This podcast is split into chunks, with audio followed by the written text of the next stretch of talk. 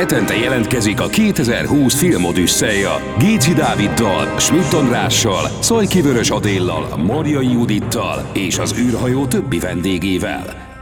Ha hazajöttél a filmszínházból, vagy szégyen szemre el sem mentél, csak otthon ülsz és filmet vagy sorozatot streamelsz. Az asszony már elaludt, vagy a pasid érdektelen, hogy kibeszéljétek a felgyűlt gondolatokat. Itt a lehetőség, hogy meghallgassd ezt a pár filmőrültet. Lehet, hogy nincs igazuk, de legalább tévedhetnek. Egy biztos, van véleményük.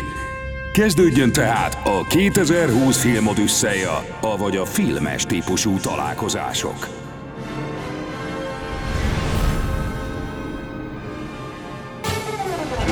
Mond, milyen márkához castingolnak? Mosolygóshoz vagy mogorvához?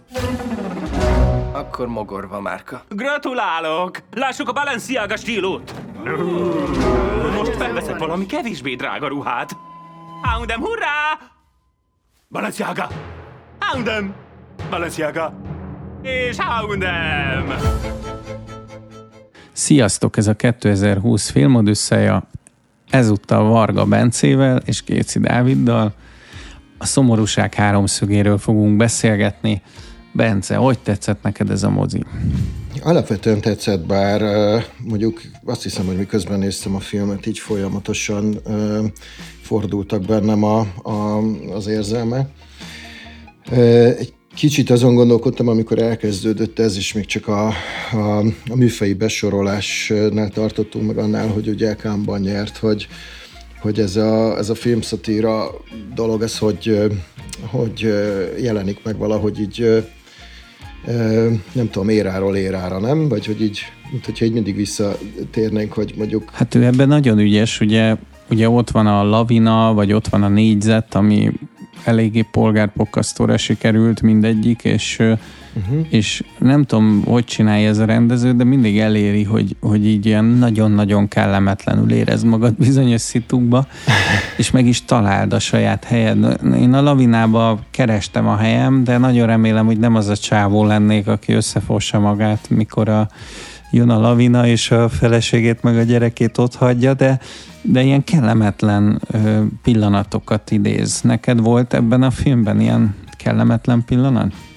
Abszolút. Mindjárt az elején attól kezdtem eltartani, hogy, hogy, hogy ez a szatíra, ez most, e, most nagyjából így a gender kérdést fogja elővenni, meg a, meg a fai issúkat. Tehát, hogy most, most ez az a film, ami majd erre fog reflektálni, mert hogy nem tudom, így, így végig ugrált bennem, hogy nem olyan régen volt ugye a Don't Look Up, ami tudod a globális felmelegedésre reflektált, nem tudom, kicsit korábban, ha emlékszel az Idiocracy-re, az, az mondjuk a, nem tudom, a Bush tudod erre az általános elhűjérés, amikor maga az elnök is ugye egy ilyen végtelen gyenge képességekkel megáldott ember volt, még korábban a Támad a Mars, emlékszel a Clinton érában. Tim Burton. És ilyen mindenféle, aha, Tim Burton mindenféle ilyen társadalmi isukra reflektált, és amikor elkezdődött a, ez a film, akkor eléggé tartottam attól, hogy ó, na, akkor most jön ez a, most jön ez a racial issue.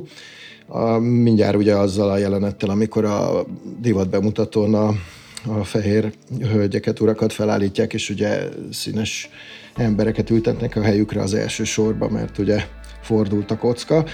És aztán, ahogy haladtunk előre a filmben, egy, egyre inkább azt éreztem, hogy jó, hál' Istennek ez nem, nem feltétlenül egy ilyen, egy ilyen kurzusfilm lesz, vagy, tehát hogy most nem, nem erre lesz felhúzva ez a szatíra, hanem ennél egy kicsit ilyen talán általánosabb. Szerintem érvényű. az Ösztlendennél sokkal pofátlanabb, tehát hogy, hogy egy, uh-huh. azt mondanám, hogy, hogy a társadalom összes aspektusára próbál reagálni, gyakorlatilag minden filmjével mást bombáz, és és itt ö, már az elején nekem nagyon durva volt az a jelenet, amikor a borra való kérdéséről van szó. Tehát egy, egy olyan, olyan ö, erős pontot talált, ö, ami, ami hát nem is azt mondom, hogy generációs kérdés, több generációra visszamenő kérdés. Tehát van ez a női-férfi különbség, és ugye a társadalmi egyenjogúság, folyamatos változása a 20. században, és most ugye a 21. századra már,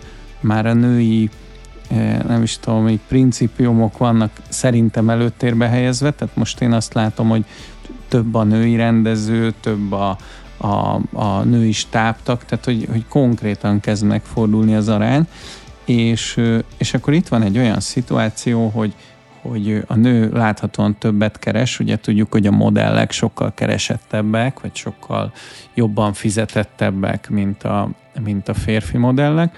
Ugye ott van ez a szituáció, amikor fizetnek, vagy nem fizetnek, vagy kifizet, és hogy van ez a sunyítás, amivel nem akarok senkit megbántani, de nagyon sokszor ezt a lányok követik el, hogy hát egyrészt úgy csinálnak, hogy a férfinak ne legyen kellemetlen, mint hogyha pont nem néznének oda, csak itt ugye az a kellemetlen szituáció, hogy meg volt beszélve, hogy egyszer egyik fizet, másszor másik fizet és azt hittem, hogy csak én vagyok ilyen fillérbaszó, hogy, hogy szóba hozom ezt, de amikor már zavaró a dolog, tehát amikor már azt érzed, hogy kihasználás szaga van, akkor muszáj szólni, és ez a jelenet talán erről is szól, vagy erről szól az előtérben. Oké, okay, szóval amikor a, erre a fizetéses problémához érkeztünk, akkor éreztem azt, hogy ez a film, ez nem, nem az a faj és ilyen nemi különbségeket taglaló szatira lesz, amitől az elején egy kicsit tartottam, hanem ennél egy picit ilyen általánosabb érvényű. És azt gondolom, hogy egyébként általában a szatirákban is, amikor ö, ö, picit kevésbé a társadalom kritika jelenik meg, vagy azzal párhuzamosan ilyen emberi gyengeségeknek a kritikája jelenik meg, az mindig általánosabb érvényű. Tehát egyébként, ha emlékszel, a, a Nenész felben ott is egyébként szerintem az egyik legjobb rész az volt, amikor ugye a Leo DiCaprio ugye elhagyja a feleségét, és akkor az ezzel kapcsolatos ilyen személyes drámákat taglalják nagyon ironikus módon. A társadalmi üzenet mellett az, az szerintem nagyon-nagyon passzolt, és nagyon-nagyon tudott vele a néző rezonálni. És itt is, itt is ez a fizetéses probléma, ez ilyen abszolút emberi gyengeségeket taglal, és és szerintem ezért egy nagyon jól sikerült rész, vagy, vagy rögtön, rögtön egy olyan vágányra terelte az embert, hogy el, el tud kezdeni ezen gondolkodni. De hogy mennyire, mennyire izzasztó neked is otthon ülve nézni ezt, hogy, hogy, abszolút, hogy, hogy és, és látod, hogy hazudik a csaj, és, és finoman felhívja rá a figyelmet, és tovább tagad. És az a legrosszabb, tehát amikor egy gyerek tagad, akkor mosolyogsz, mert tudod, hogy ez a tagadás, ez egyfajta játék meg. De egy felnőtt ember, amikor ennyire nincs egyénisége, és ott, ott nekem nagyot nőtt a szemembe, amikor, amikor azt mondja, hogy ne haragudj, de hát ilyen vagyok, és bevallom, és utána újra kvázi a szakításból felépülnek. És az a szép az egész filmben, hogy fordít egy rohadt nagyot, tehát akivel erkölcsileg együtt tudsz menni, ugye a Carl figurája, akit a Harris Dickinson játszik nagyon jól, egy sima modellsrác, akinek láthatóan nincs olyan sok a fejében, és mégis erkölcsileg rendben van. De a film végére az derül ki, hogy, hogy igazából ő az ingobányos alak, és a csaj az, az sokkal jobban rendben van saját magával, vagy az erkölcseivel, még akkor is, ha nem egy atomkutató és hátat fordít annak a nőnek, akinek nem kéne a film végén. Engem egyébként ez a fordulat annyiban zavart, hogy szerintem nagyon sokan ismerjük az Alex Garland által írt Par könyvet, és az abból készült Danny Boy filmet, amiben szintén az volt, hogy a Tilda Swinton által alakított nem is tudom, butha vezér, az elcsábítja, elcsábítja gyakorlatilag a hatalmi játszmát folytat ugye a Leonardo DiCaprio-val által alakított Richarddal, és ugyanúgy elviszi dugogatni a sátrába, és ugyanúgy a csaj csalódik a srácba, hogy, a, hogy kvázi a hatalmi játszmáknak lefeküdve ö, ö, képes hátra, vagy maga mögött hagyni ezt a kapcsolatot. Abszolút egyetértek, azzal együtt, hogy számomra nem csak egy fordulat volt a filmben, én szerintem az elején pont ennél, a, ennél a, az éttermes jelenetnél elhangzik a filmnek a kulcsmondata. Már pedig az, amikor a fiú azt üvölt, hogy I just want to be equal, tehát hogy én csak egyenlő akarok lenni, és szerintem ez a film arról szól, hogy ez nagyjából lehetetlen.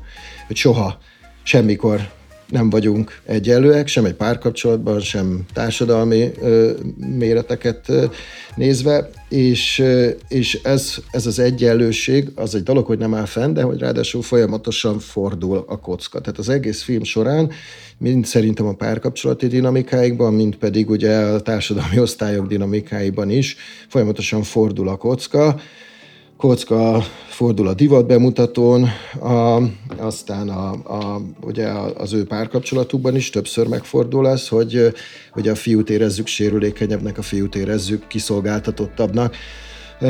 A jachton van, van ez a fotózásos jelenet, hogy amikor folyamatosan ilyen instára kell képeket készíteni a lányról, ez bennem egy csomó ilyen emléket előhozott, mert annak idején, amikor én Tájföldön éltem, akkor ezeket a fiúkat ilyen Instagram boyfriendnek hívták ott. Gyakorlatilag nincs olyan turista látványosság Tájföldön, nem tudom, talán a James Bond szikla az ilyen legeklatánsabb, ahol ugye minden Instán azt lehet látni, hogy egy hölgy ül a tengerben, és ottan csodálatosan dobálja a haját egy ilyen elképesztően szép szikla ö, ö, szolgál hátterül a képnek és aztán egy másik szögből meg lehet látni, hogy nagyjából 20-30 ilyen pár ül a tengerparton, és a fiúk mind fotózzák a lányokat, mert hát az egész nyaralás erről szól. Tehát én igazából itt, itt állandóan a fiút láttam kiszolgáltatottabbnak, aztán aki ugye féltékeny lesz a, a görög matróz megjelenésével, azt el is küldeti a hajóról, stb. És, és aztán ez ugye megint fordul akkor, amikor a, a ugye amikor már a szigeten vannak. És akkor viszont a, a, a, a fiú kerül egy kicsit felülre, ugye a lány féltékenységét, ha emlékszel, akkor avval a csók jelenettel ott ki is fejezi. Tehát ez a, ez a párkapcsolati dinamika is folyton fordul, és hát ugye a, a különböző rétegzettsége a társadalmi osztályoknak is folyamatosan, folyamatosan fordul. Úgyhogy, úgyhogy hát és nekem nincs, ez nincs a, jó helyezkedés, tehát mm, hogy hiába, abszolút, hiába nyal valaki segget, ha, ha túlzásba viszi, akkor visszanyal a fagyit. Tehát, hogy itt, itt nagyon vicces, hogy ugye a, a gyakorlatilag a konyhai szem, nem is a konyhai személyzet, hanem a, a felmosó személyzet, a takarító személyzet ö, ázsiai tagja ö, gyakorlatilag a nagyrészt fehér ö, utasokon ö, hát gyakorlatilag a hatalmi játszmáit gyakorolja, és ö, teljesen megfordul a reláció. Az is érdekes, hogy az addig, ö, hát nem is tudom, hogy mondhatni, hogy ö, kommunista, aki, aki karvaj kapitalista lett, az, az, az full átmegy kommunistába, tehát be, behasal a, a rendszernek. Tehát azért nem minden a, számítás nélkül, tehát azért... A takarítónő a főnök. Igen, de szerinted milyen, milyen számítása volt az, hogy, hogy hajlandó foglalkoztatni a csajt, mi, miután eljutnak a szigetről? Túl akar élni, és ezért aztán mindent megígér. Be fogja tartani? Helyzetben. De nyilván nem. Nyilván nem, bár volt egy pillanat, amikor, amikor én úgy éreztem, hogy ott a szigeten, amikor eljutunk addig a fázisig, amikor ők gyakorlatilag visszamennek a kőkorba, vagy, a, vagy, vagy még annál is, annál is régebbre, ez, ez valahol ott manifestálódott, amikor, amikor ugye agyonütik azt a szerencsétlen szamarat, és utána egy ilyen barlangrajz De miért kellett egy szamarat agyon ezt a... Tehát annyira személy Én... dolog.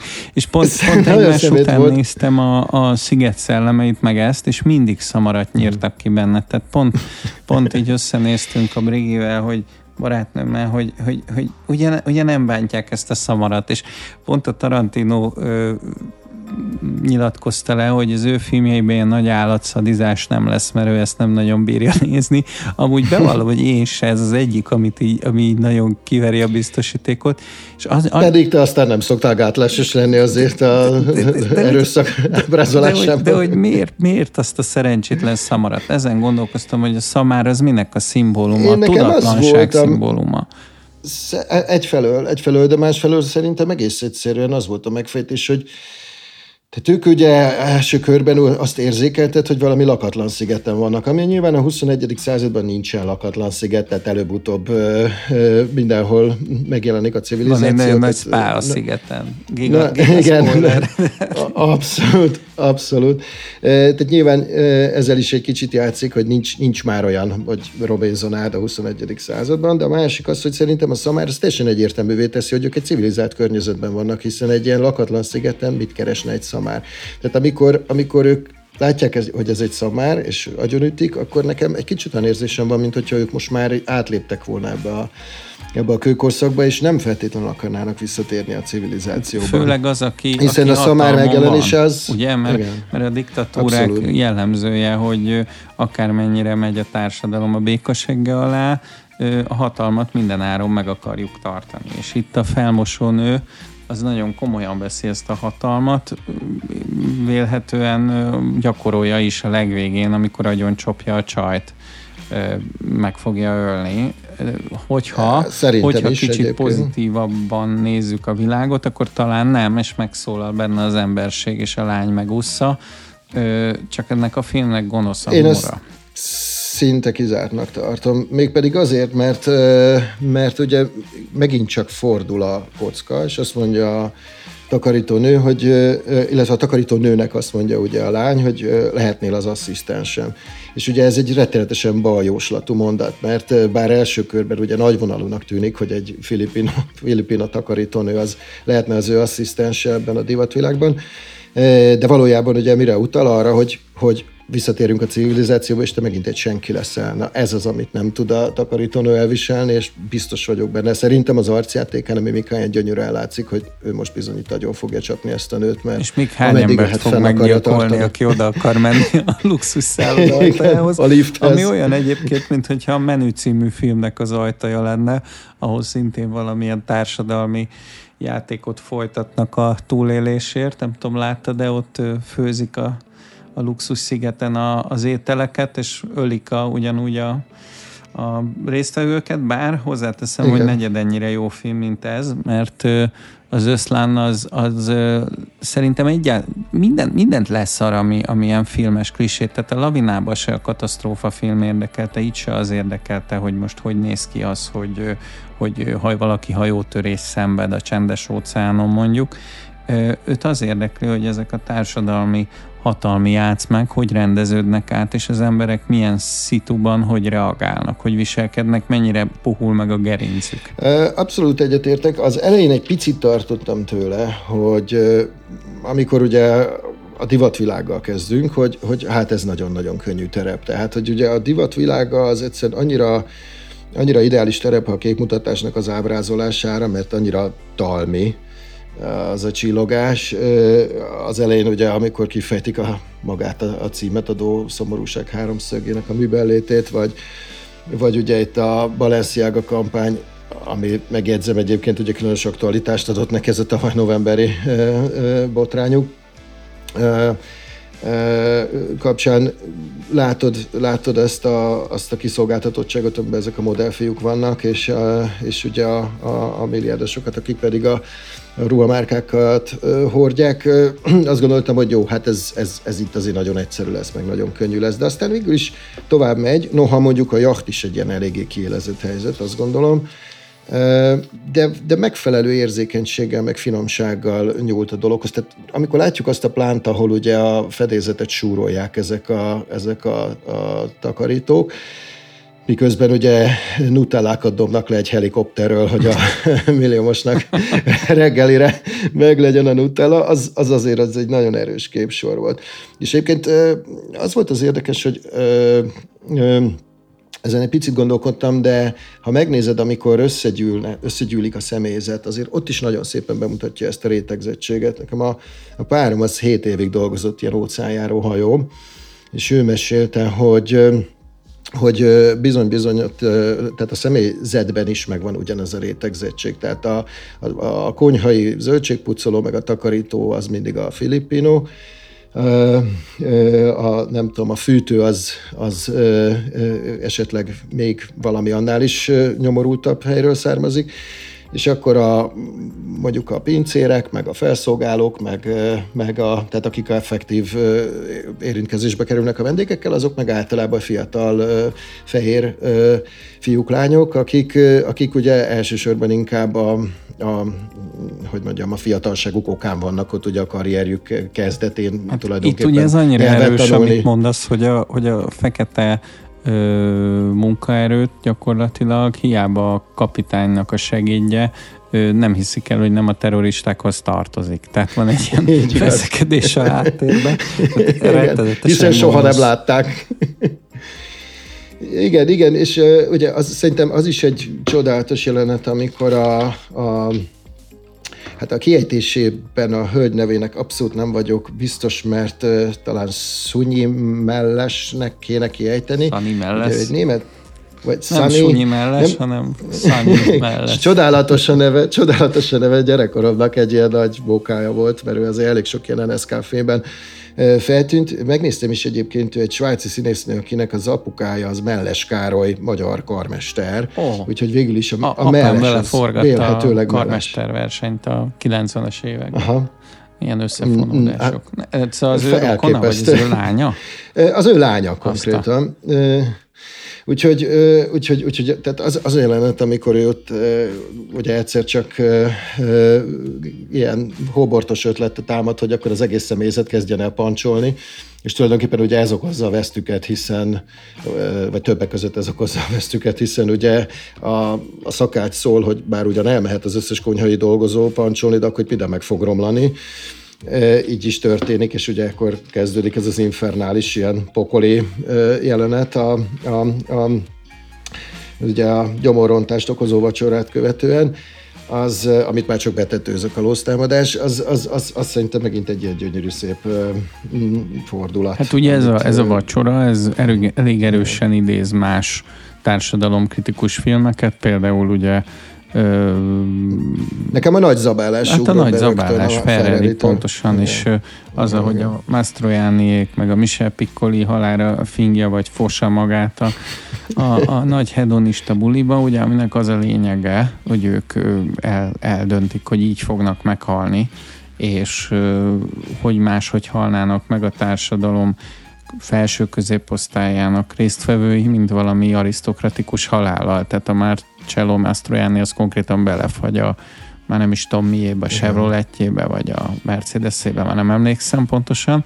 de itt pontosan tudod, hogy, hogy egyfajta büntetés jön, és hát a pesgőt fogják hányni, és már-már azt mondanám, hogy, hogy szimbolikus gusztustalanság van benne, tehát kicsit a Kubrick ö, ragyogásához tudnám hasonlítani, hogy a vér hömpölyög a folyósón, itt a fos hömpölyög a folyóson, tehát ömlik, mint hogyha ilyen óriás mennyiségű ovomártint, vagy nem tudom, kakaóport kevertek volna tejjel, tehát hogy ömlik a folyóson mindenhol egy, egyfajta titanik keverve a, a, a nagy zabálással, tehát ez, itt, itt a saját szarukba fulladnak bele a, a luxus hajó utasai.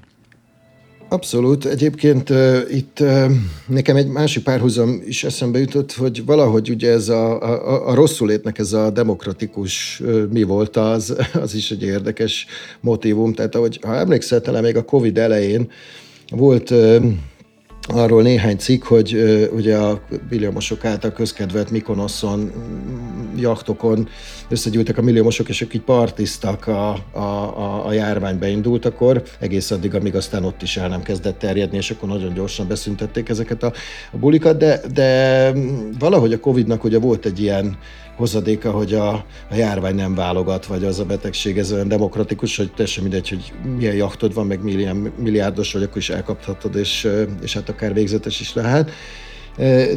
Ebben is volt egy pici ilyen, hogy hát lehetsz te milliárdos, azért, hogyha romlott a, az a fogás, akkor, akkor a, a nap végén ugyanúgy ott fogsz szenvedni a WC-n, mint bár, bármilyen más ember fiatal. Igen, van egy, van egy ilyen A WC görnyedésben ugyanolyanok vagyunk. Van egy ilyen Kubrick idézet a Barry Lyndon végén, hogy legyünk hatalmasok, vagy, vagy átlagosak, a, hogy is van, legyünk hatalmasok, vagy átlagosak, a jelenben mind ugyanazok, vagy valami ilyesmi a mondat, elég rosszul tudok idézni, de számomra mindig azt jelenti, hogy akármit érsz el az életbe, akár mit halmozol föl, lehet, hogy aranyból van a, a retyó, vagy a szék, amin ülsz, de nem viheted magaddal a túlvilágba. És itt ez a fajta egyenlőségre törekvés, ami a Földön van, az igazából meddő, mert csak ideig, óráig tart a különböző váltásokig, és itt nagyon jól mutatja a kapitány, ugye akit Woody Harrelson játsza zseniálisan ezt az alkoholista figurát,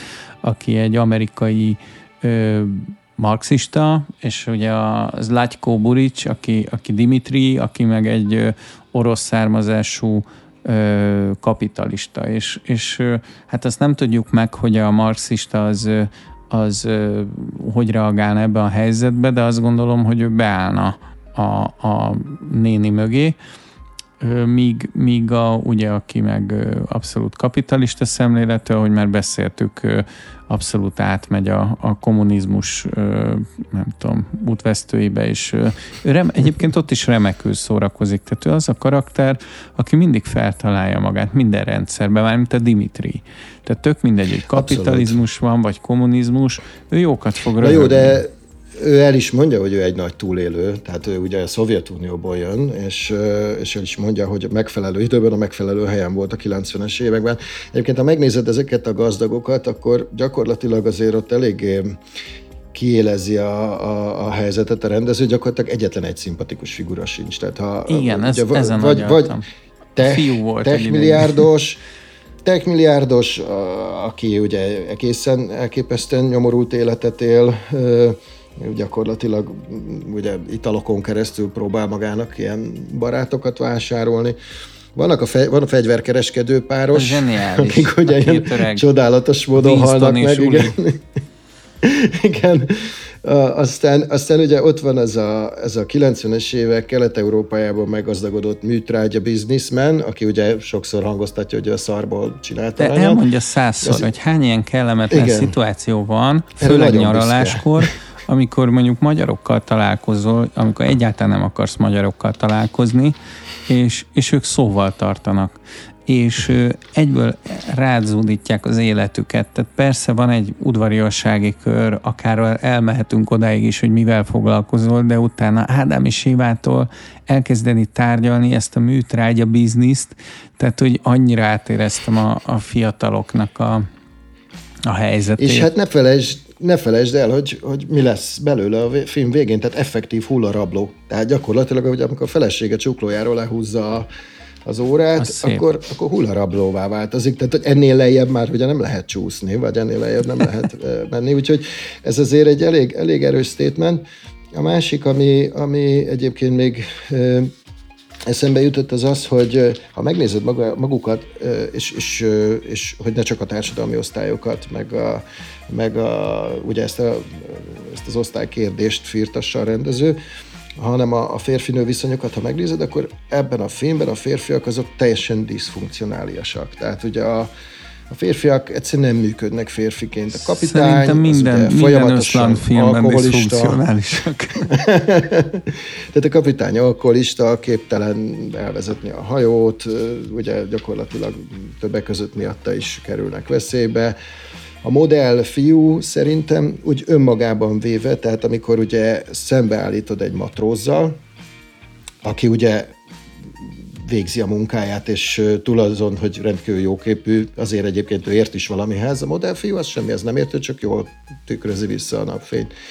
Um, aztán ott van a, és hát ugye milyen kicsigyese, hogy kirúgatja azt a matrózt a hajóról. A, a, még, a, amikor uh, ugye ott vannak a szigeten is, van ez a kicsit ilyen golding, legyek ura helyzet, ugye, hogy, hogy hirtelen hirtelen mindenkinek ugye valahogy a túlélésért kéne dolgozni, de, de egyelőre még benne ragadtak a szerepeikben. Ott is azt látod, hogy a férfiak semmire sem alkalmasak. Tehát egy nő az, aki, aki ki tudja fogni a halat, nő az, aki meg tudja gyújtani a tüzet, a nő az, aki, aki újra meg tudja gyújtani a tüzet, amikor a férfiak hagyják azt kialudni, és megzabálják a túlélést jelentő perecet. És náluk van a, a szexuális te... hatalom is, ne felejtsük és el. A, és pontosan, és a, és a szexuális hatalom is a nőnél van. Tehát tehát a férfiak azok teljesen használhatatlanok. Ez, ez szerinted a rendezőre jellemző egyébként? Hát szóval... igen, ha, ha belegondolsz, ugye a már említett Lavina című filmből a családapa teljesen férfiatlanítva van, és, és uh-huh. az egyik faszi az egy voyeur,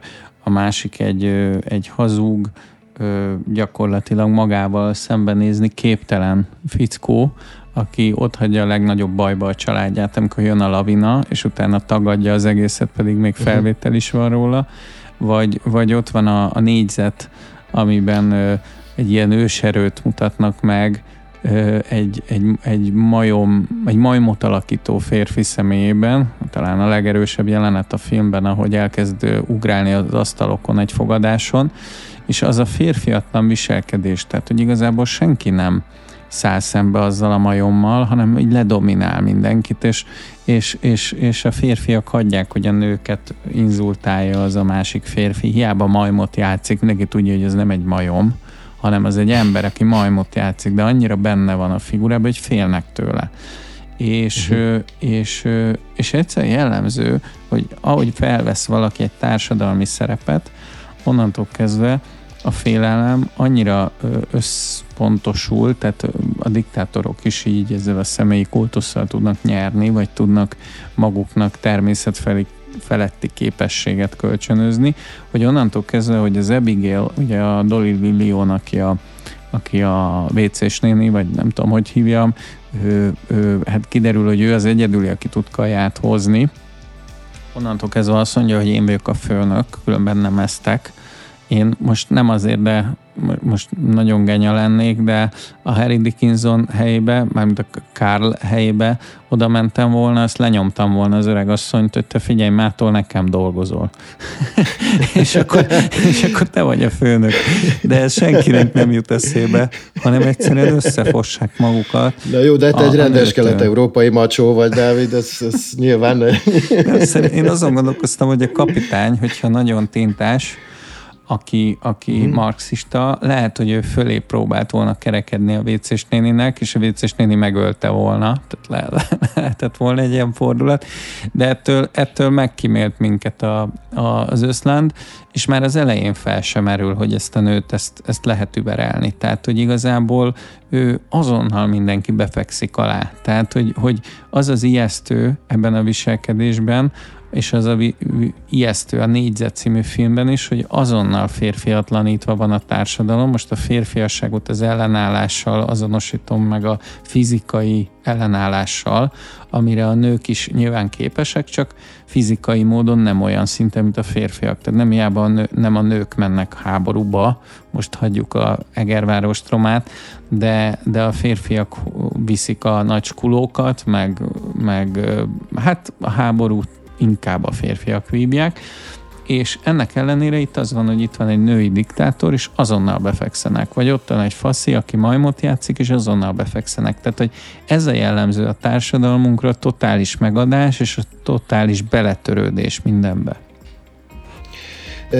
Egy előképet láttam én ebben a filmben, vagy szóval eszembe jutott egy előkép a a, talán láttad, ugye a 60-as évek olasz neuralizmusából nőtt ki egy ilyen 74-es film, a Swept Away, uh, amit aztán a Guy Ritchie megcsinálta Madonnával. Nemrég újra néztem, kevésbé, igen. Én bírtam. Igen, Nagyon lehúzták sikerült. a kritikusok, de én bírtam azt a filmet. Uh, igen, maga a helyzet ugye nagyon hasonló, hajótörés szenvedő jakt, és a matróz és a, a milliómos nő szituációja fordul, csak ott ugye pont ellentétes irányba, tehát ott ugye a, a nyers férfi erő, a nyers férfi erőszak tulajdonképpen, ami meg, többek között ugye megfordítja a helyzetet, és magát a, magát a nőt is. Ez egy 80-as évekbeli filmbe is volt egyébként, amiben Kurt uh-huh. Russell meg a Goldie Hawn játszott, és azt hiszem uh-huh. az volt, hogy igen, a vasmacska igen, kölykei, és ugyanez.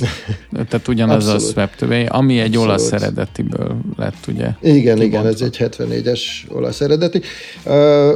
Na most ehhez képest az Összland ezt, ezt, ezt, ezt ügyesen megfordította úgy, hogy, hogy, hogy ugye gondolkodjunk erről a, ezekről a nemi szerepekről, úgyhogy Szerintem ez egy, ez egy érdekes dolog volt, ami még nagyon eh, amit meg már akartam tőled kérdezni, hogy, hogy szerinted ez mennyire tudatos, az, hogy szerintem atmoszféra teremtésben ugye nagyon-nagyon erős ez a rendező, és, és az ilyen hanghatásokra figyeltem föl, tehát hogy valahogy amikor, amikor ilyen, ilyen kellemetlen helyzetet akar teremteni, vagy kell valamilyen kellemetlen szituáció van, akkor ezt valahogy mindig valami nagyon erős hanghatással festi alá. Tehát amikor a, a taxiban ülnek az étterem után, a fiú és a lány, akkor például az ablaktörlőnek ez a rettenetesen idegesítő nyikorgása hallatszik egész végig a, a párbeszédük alatt, vagy aztán amikor a jachton fekszenek, akkor egy ilyen légy zümmög végig, abszolút idegesítő módon. Kritikus, tehát hogy,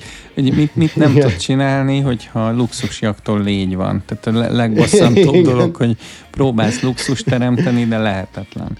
Ezek, de, ezek de szerintem ilyen zseniális rendezői vagy, húzások, amivel jól Vagy a, a, a belegondolsz, a vacsorennel is, ahogy elkezdenek csörömpölni a tányérok és a poharak, tehát ez a közeledő vihar, az is úgy végig. Tehát lehet azt érzékeltetni, hogy jön a vihar egy pici csörömpöléssel, de ő 20 percig csörömpölteti ezeket a dolgokat egész végig a vacsora alatt.